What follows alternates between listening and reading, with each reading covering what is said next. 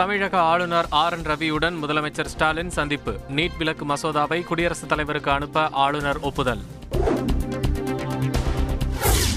தமிழக ஆளுநர் அரசியல் அமைப்பின்படி நடக்கவில்லை என்றால் மாற்றப்பட வேண்டும். நாடாளுமன்றத்தில் திமுக நாடாளுமன்ற குழு தலைவர் டி ஆர் பாலு வலியுறுத்தல்.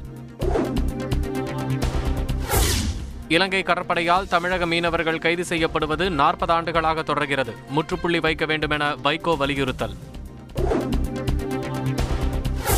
வட மாநிலங்களை விட தெற்கு ரயில்வேக்கு மிக குறைவான நிதி ஒதுக்கீடு. மக்களவையில் கனிமொழி எம்பி குற்றச்சாட்டு. தமிழகத்துக்கு பல்வேறு திட்டங்களுக்கு இருபதாயிரம் கோடி ரூபாயை மத்திய அரசு வழங்கவில்லை. மாநிலங்களவையில் திமுக எம்பி வில்சன் குற்றச்சாட்டு. அனைவரது முயற்சியின் காரணமாக ஆபரேஷன் கங்கா திட்டம் வெற்றி. உக்ரைன் சூழல் குறித்த அறிக்கையை சமர்ப்பித்து வெளியுறவுத்துறை அமைச்சர் ஜெய்சங்கர் விளக்கம். பாகிஸ்தானுக்குள் தவறுதலாக விழுந்த ஏவுகணையால் யாருக்கும் பாதிப்பு ஏற்படவில்லை. நாடாளுமன்றத்தில் பாதுகாப்புத்துறை அமைச்சர் ராஜ்நாத் சிங் விளக்கம். பாஜகவில் குடும்ப அரசியலுக்கு இடமில்லை. கட்சி எம்பிக்கள் கூட்டத்தில் பிரதமர் மோடி அறிவுறுத்தல். ஹிஜாப் இஸ்லாமிய சமுதாயத்தின் ஓர் அங்கமாக இல்லை. ஹிஜாப் அணிய தடை தொடரும் என கர்நாடக உயர்நீதிமன்றம் கருத்து. அதிமுக முன்னாள் அமைச்சர் எஸ்பி வேலுமணி வீட்டில் மீண்டும் சோதனை.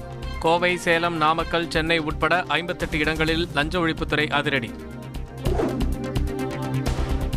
எஸ்பி வேலுமணி வருமானத்துக்கு அதிகமாக ஐம்பத்தெட்டு கோடியே இருபத்தி மூன்று லட்சம் ரூபாய் சொத்து சேர்த்ததாக வழக்கு. டெண்டர் முறைகேடு தொடர்பாக வழக்கு பதிவான நிலையில் மேலும் ஒரு வழக்கில் சேர்ப்பு. சோதனையை கண்டித்து வேலுமணி வீட்டில் குவிந்த அதிமுகவினர். தொண்டர்களுக்கு உணவு பிஸ்கட் பாக்கெட்டுகள் விநியோகம் காலாவதியான தண்ணீர் பாட்டில் கொடுத்ததாக குற்றச்சாட்டு. அதிமுக முன்னணி நிர்வாகிகளை அரசியல் ரீதியாக பழிவாங்க துடிக்கிறது திமுக அரசு. எஸ்பி வேலுமணி வீட்டில் தொடரும் சோதனைக்கு அதிமுக கண்டனம். மடியில் கனமில்லை என்றால் அதிமுகவினர் பயப்பட வேண்டியதில்லை. அமைச்சர் மனோ தங்கராஜ் கருத்து.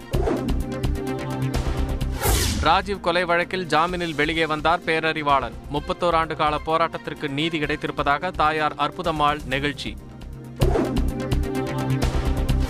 தமிழ் வளர்ச்சிக்காக பாடுபட்ட அறிஞர்கள் இருபத்தோரு பேருக்கு விருது வழங்கினார் முதலமைச்சர் ஸ்டாலின். தமிழர் தந்தை சீபா ஆதித்தனார் திங்களிதழ் விருதை பெற்றுக்கொண்டார் உயிர்மை இதழ் ஆசிரியர் மனுஷ்யபுத்திரன்.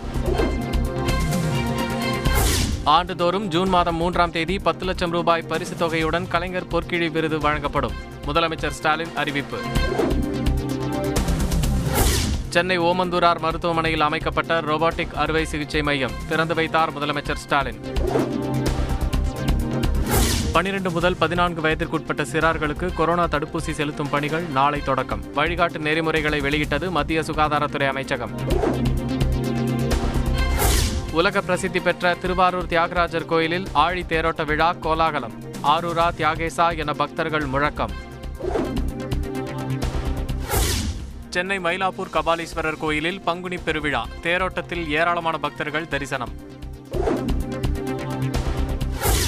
மதுரை எய்ம்ஸுக்கு பேராசிரியர்கள் நியமிக்கவில்லை. மாநிலங்களவையில் மத்திய சுகாதாரத்துறை பதில்.